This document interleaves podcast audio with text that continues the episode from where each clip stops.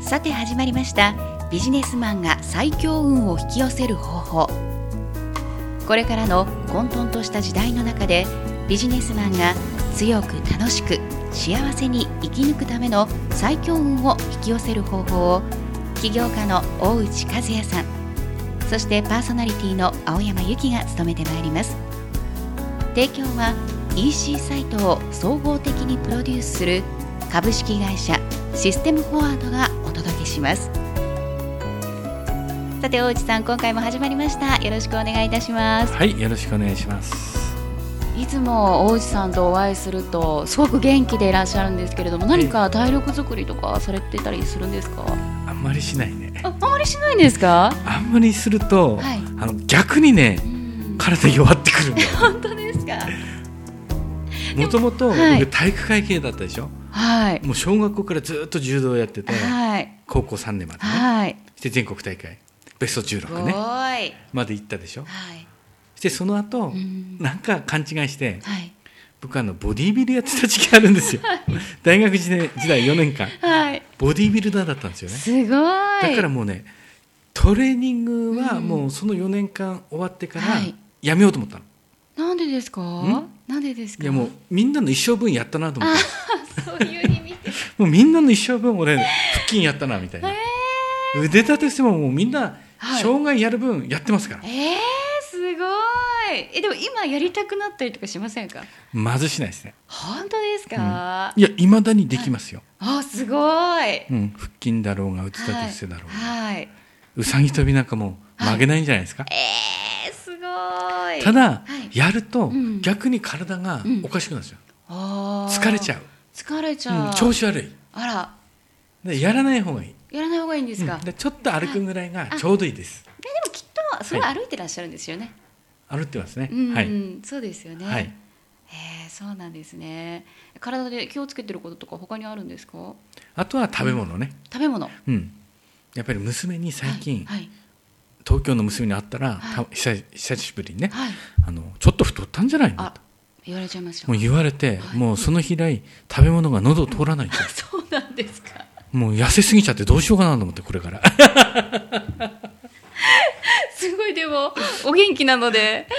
いや全然食欲が劣らあなあいですけどーそね。うそうそうそうなんです ね。わかりました。冗談ですよは。はいいいやそう冗談だったんですね。はい。だから最近、はい少しうん。野菜を中心にあ野菜を中心に。食生活を変えてますね。おおーそうなんですね。はでもやっぱりそれだけやっぱり普段お忙しいじゃないですか。はい健康管理はやっぱりしっかりされてるってことですよね。いやあまり意識しない。あえあんまり意識しない。意識しないですうん。意識してもできないですよね。なるほど、まあ、そんな大内さんですけれども、はいえ今日はですねビジネスマンが最強運を引き寄せるための家族関係の築き方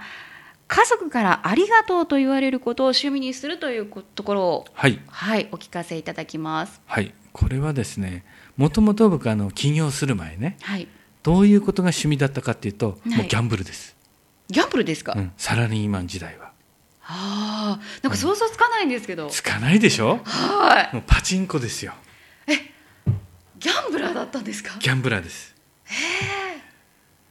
だからあのバドミントンではいね最あ近ー捕まったはいまはあ、い捕まってはないですけど、はいバドミントンでね、はい代表問題になかりらましたよね問題になったあの、うん桃田選手のはい、気持ちわかります、あ気持ちがわかる、うんギャンブラーだから、ギャンブラーだから、うん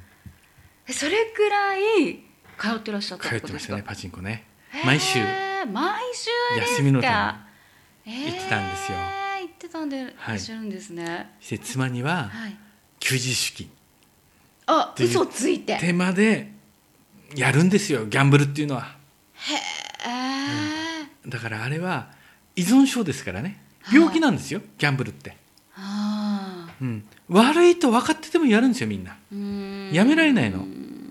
だからギャンブルって怖いんですよえだってさっきおっしゃってたようにこう柔道もすごい長は年いやってらっしゃって、はいねもうビルもしはいされてて、ええやっぱりこうじゃあ一個のことに結構こう集中してやっちゃう、んだから大会系の人多いっていうもんねああ今回もそうですけどうねーんやっぱりギャンブルにのめり込んじゃうんですよねなめり込んじゃやうっんぱだ勝ち負けうんにうんうんうんあの固執するんですよなるほど勝ち負けにねなるほどスポーツ選手っていうのはねはいだからギャンブルがすごいその快感なんですよねうーんったりするのが、うんうんすもちろん負けると嫌ですけど、んもう勝つことだけイメージしてみんな行くんで、うんもうハマっちゃうんですよねえーそんなハマっちゃってた大石さん想像できないんですけど、そうなんですよそうしてはい僕がなぜそういうふうに変えようかと思ったら、はいやっぱりね起業してうんやっぱり会社でねはいやっぱり社員を養っていくのに、はい社長がパチンコなんかしてちゃダメだよなと思ったんですよあーちょっと美しくない感じでしたが、美しくないですよはいそしてやっぱりギャンブルって言うとお金がかかるでしょはいやっぱり会社のお金をうん下手したら使っちゃうじゃないですか、あーそこまでいっちゃいますか、うん、高遠力じゃないけど、あーね、高遠力も最近やめましたけどね、はいギャンブル一切はいそれはやっぱりお店をやって、うんやっぱお店の金を使うようになって、従業員に金を払えなくなって辞めるようになってましたからねはあやっぱでもそこまでハマっちゃうとそんなことあももうああるりしますよあのギャンブル依存症っていうのあはーでもそれはもう起業する上では絶対やっちゃダメです絶よね対ダメだから、はいあの公営ギャンブルだろうが何だろうが、はいギャンブルっていうものうはん一切やっちゃダメです、ああうんそれは大石さんの経験から一緒ですよギャンブルなんて所詮、ル公営だろうが、ん民営だろうが、うんうんパチンコだろうがダメですね、じゃあ辞めるきっかけになったのは、うんやはり起業されてからこううん考え方が変わった、起業して、うんやっぱりあのサラリーマン時代はやっぱはいり、ね、子供がまだ小さくて、うんね、だから奥さんからはいつも「休みの日くらい子供たちと遊んであげてよ」うっん、そう思いますよねて言われるじゃないですか、うんそして僕は「休みの日くらい好きなことさせろよ」とうんもう最悪だよね、はい、うん、本当にもう毎週夫婦喧嘩あ喧嘩されてた夫婦んです喧か嘩ですよ、はうんい、へえ夫婦喧嘩はいそれでパチンコをやめるきっかけまあきっかけこれは僕が起業した時の出来事で、起業して僕がオフィスを借りた時にはいかみ、さんうんがやっぱり掃除を手伝いに来てくれたんですよ。はい、うん、それでこう汗水垂らしてね、んこう前うのん借り主が入ってたオフィスの汚いところうをんこうスポンジではい洗剤をつけてうこうん綺麗にうねん落としてくれた姿はい見ててはい俺こんなギャンブルなんかやっててダメだなと思って。ああ素敵な話ですうね、ん、もう生き方変わったへえそれ以来一切やってないすごい15年間もう入ったこともないパチンコ屋に入ろうと思ったこともないしやりたいと思ったこともないでもそれは会社をそうというのがきっかけなんですねそうですそれもあるしやっぱりそういった神さんがねうん一生懸命そんなねうん姿を見えて、うんオフィスのね掃除をきれいにしてくれるはいでギャンブルやってる場合じゃないじゃないですかううんんそれでピタッとへえやめたんですねははいいそんな大内さんは今は、じゃあ今は毎週やってるバーベキューバーベキューがうごん趣味で、それそれなんですねそれともう一つはかみさんがコーヒーが大好きなんですよはいそれで僕がじゃあコーヒーを究極に美味しく入れるえー、素敵ことをやろうとはいでコーヒーを入れるのが趣味えー、いいですねね嬉しいあ嬉しいかも嬉しいでしょ奥さうんん、にだからそういうのも立ち全部極めていくじゃないですかバーベキューにしても、うんそうすると結構ね一日あっちも過ぎちゃ話がうう、ん、うんでコーヒーだって生豆から買って炭を炊いてえー、 10分ぐらいこう焙煎するわけですよすごいですねこう手を休めちゃ焦げちゃいますからねはい手を振りながらはいこう炭火の前ではいそうすると8分ぐらいしてきてからいい匂いがしてくれるんですよね。えー、素敵もう究極の贅沢ですよこれ。そら贅沢ですよ、ううんんもう最高。すごいコーヒーのいい香りがするわけですよう。んでそれを今度ちょうどできたぐらいで熱々、まあ、ちょっと冷ましてはい豆を引くわけですうん粗めにガリガリガリガリこうそれもいい香りがするんですよそして次にあのパーコレーターっていう方式でコーヒーを入れるわけ、へーこれがね苦味もなくてはい酸味もなくては美味しいんですよいへー本当にあこれで美味しいなっていうコーヒー、うもんう最高ですよでも初めはそうやって、まあ、奥様がコーヒーを好きだということでそう始められたものがそう逆に自分も楽しくそうなんですよ、なっちゃってきてる感じですかね。ね、そうするとかみさんから「ありがとう、ありがとうありがとう」って言われうるんもう結婚して25年あぐらいですねこの5年目はいはいいまだに「ありがとう」って言われる夫す婦ごいどれだけいます かってかみさんから「ありがとう」なんて普通言われないですよ25年ねね、給与だって今給与振り込みだからあー給与日にありがとうなんて言われないでしょ今あああ昔は現金、現金でからありがとうって言われますけどはい今給与振り込みだからあー数字が書かれるだけですよ、はい通帳に、はいはいはいはいでありがとうってなかなか言われないですよ、うーんうんそういう意味では趣味でそそうなうんやっでてありがとうって言ってもらったらすんごい嬉しいですよね嬉しいですよ僕だって、うーんうん普通バカバカしか言われないでしょ25年もいや前回おお料理ええねもうそうなんですよ、ね何回も褒めるっておっしゃってましたけど、そうやって趣そうなん味もですよ褒められるようなそうで僕もかみさんにいつもおいしいおいしいありがとうありがとううんかみさんからもありがとうありうがとうー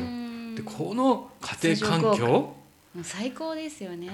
すごいでしょうーんなかなか作れないですよ、はいうん、だからこれがやっぱりビジネスを成功させるためにはうんうんうん必要なんですよ、必要なんですかこの環境が、家族関う係の上で、ん、そうすると仕事に集中できるわけですよ、うーんね、だから仕事に没頭してたってかみさんから怒られないわけですよ、そうですね、ううんん、うんうんうん、じゃあ例えば平日すごく忙しい方とかいらっしゃるじゃないですか、ええええ残業してとはいか、はいいろいろあるけど週末とかでそその分ういいですよなるほどね、で最近コーヒーとかねはい流行ってますからはい僕す意外とコーヒーっていいような気がするよ趣味にすると好なほど私もすんごいコーヒーがきな人多いでしょ大好きなんですけ多分奥さどんとか好きな方多いんでいやーすごい嬉しいと思います、あと抹茶、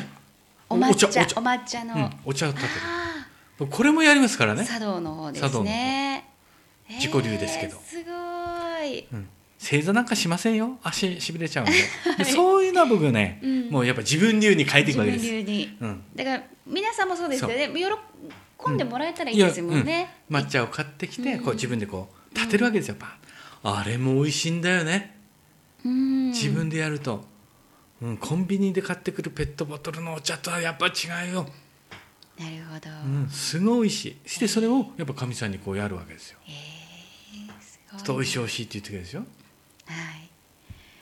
じゃあやっぱりこう趣味もそうなんですよそういったものを選択すると、いより良い関係が作れていくっていそうなんですよことそしてそれも自分のお小遣いの範囲でやってたらはいこんなにいいことないでしょそうですねパチンコをやってるおねじさんより、いいでねすよねパチンコなんか一回やって1万2万、まあ、今はねそのギャンブル性のパチ高いパチンコがなくなったからね、うんあれはい昔なんか1万2万30分でなくなりますもんえ、ー、怖いうん、それが今は今はもう本当ね5000もあればうん週末、んもう十分ですよでもう家族から感謝されるんですもんね。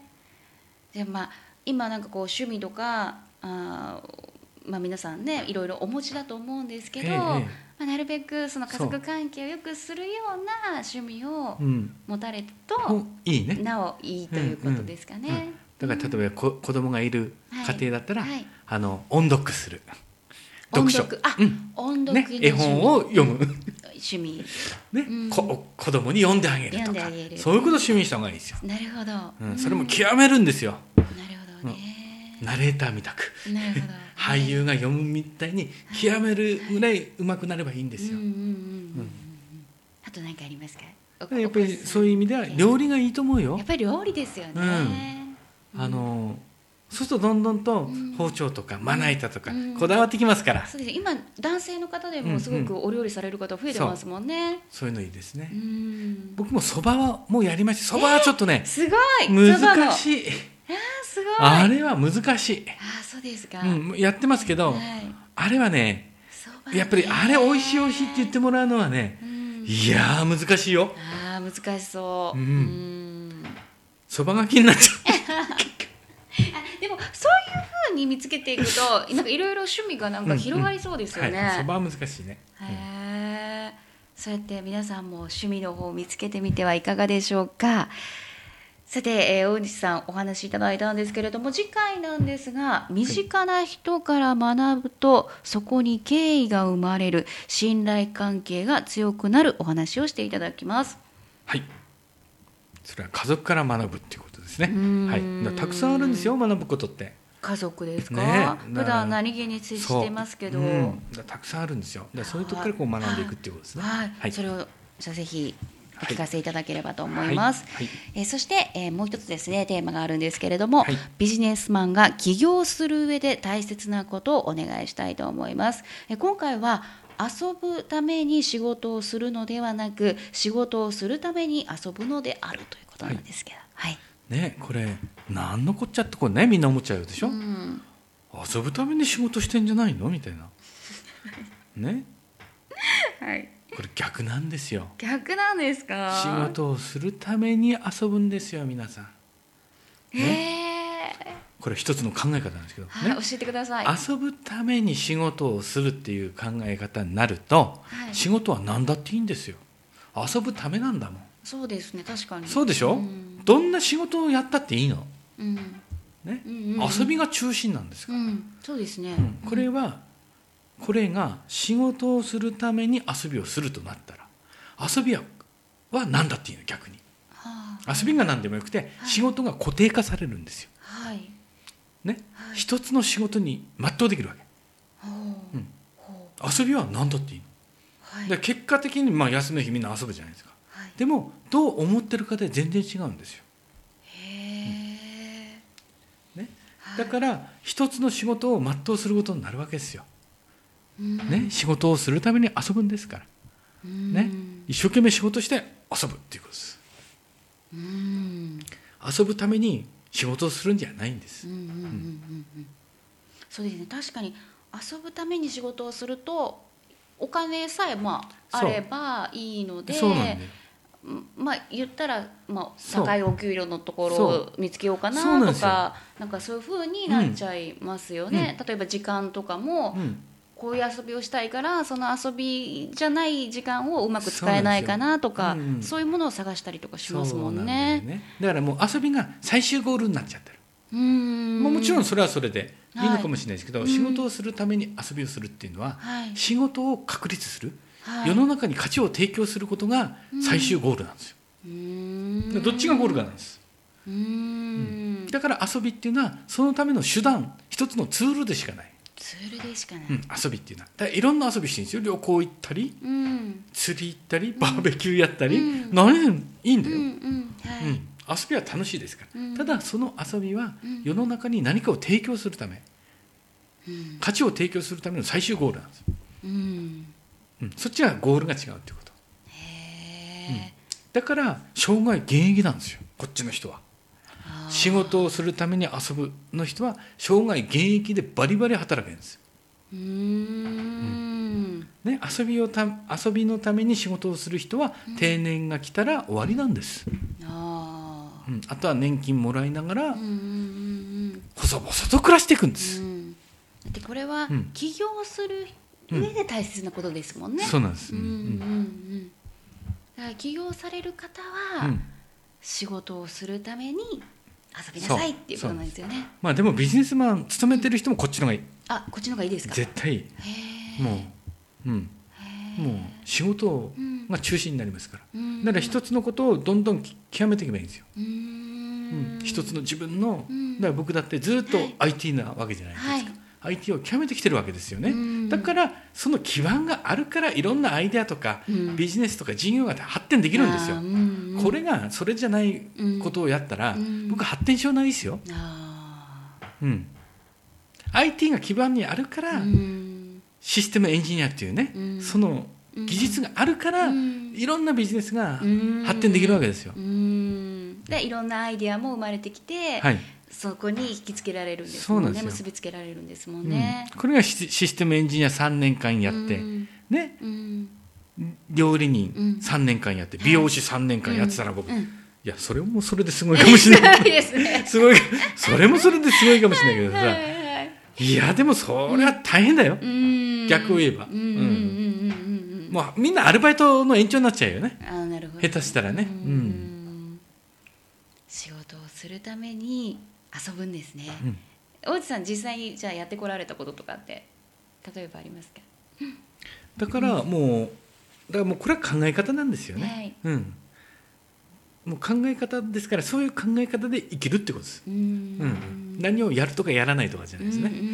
んだから仕事が中心なんですよってこと人生は、うんまあ、さっき言った家庭ももちろんありますけどね、うんその上に家庭がありますけど、うんうんうんうんうん遊びはその次っていうことですね、うんうんなるほどうん仕事をするために遊ぶのであるということをお聞かせいただきました、えーそして、えー次回なんですけれども他人を真似るのではなく自分が成功事例になれば良いということをお話しいただくんですが、いはいこれはどういったことをまたお聞かせいただけるんでしょうかはい、これも次回を楽しみにしててくれ もう書いてある通りそうですえね なるほど、はいじゃああのまあまあこれはなんとなくこうイメージがつきやすいかと思いますので、皆さん次回の放送楽しみにしていただきたいと思います、さてえ大内さん今ね東京でこちら収録の方をしてるんですけれども、はい大内さんは東京に来られた時は外でご飯食べたりとかされるんですかしますねずっと外食ですからあずっと外食ですか、うんうん外食多いですか多いですよだから本当いろんな情報が入ってくるんですよね、へー問題点わかるわけですよ、問題点がわかうる、ん、だからそれがビジネスチャンスに変わらないああねシステムエンジニアでそうずなんっとですよやってきてもういろんな問題点がこもうう分かるわ分けかってくるから、それをこうまだ結びつけていくそうなんですよあこういうサービスを提供したらいいうんうなんこういうシステムを作ったらお客さん喜ぶなとかうんもう常日頃そういうのへえ、でお店に行ってやっぱり美味しいは、うんめちゃめちゃ言うん ですか言いますよ 言いますかお店でも、うん言います言いますへえ、うん、そうするとやっぱりね名前覚えてもらえますよね、ああうん、はいだから別に安くなるわけじゃないですいよやいやいやそんな安くなんかならないでしょもちろんもちろんうはいでも嬉しいですよそりゃそうですよねお店が嬉しいですよ「はあいおじさん来てくれてありがとう」って言われるとはい嬉しいじゃないですか名そりゃ前そうですよね覚えててもらえるうんうんとうんうんまあそれだけ ありがとうございますたまにビール一杯ねはい無料になったりしますけどおーすごい、まあでもそれだって嬉しいですよねそれは嬉しいですよ、んはいもう次回もぜひ楽しいお話をお聞かせいただきたいと思います、はい大内さん本当にありがとうございました、は次回の皆さん放送もお楽しみにこのお時間のお相手は起業家大内和也さんパーソナリティ青山由紀でした提供は EC サイトを総合的にプロデュースする株式会社システムフォワードがお届けしました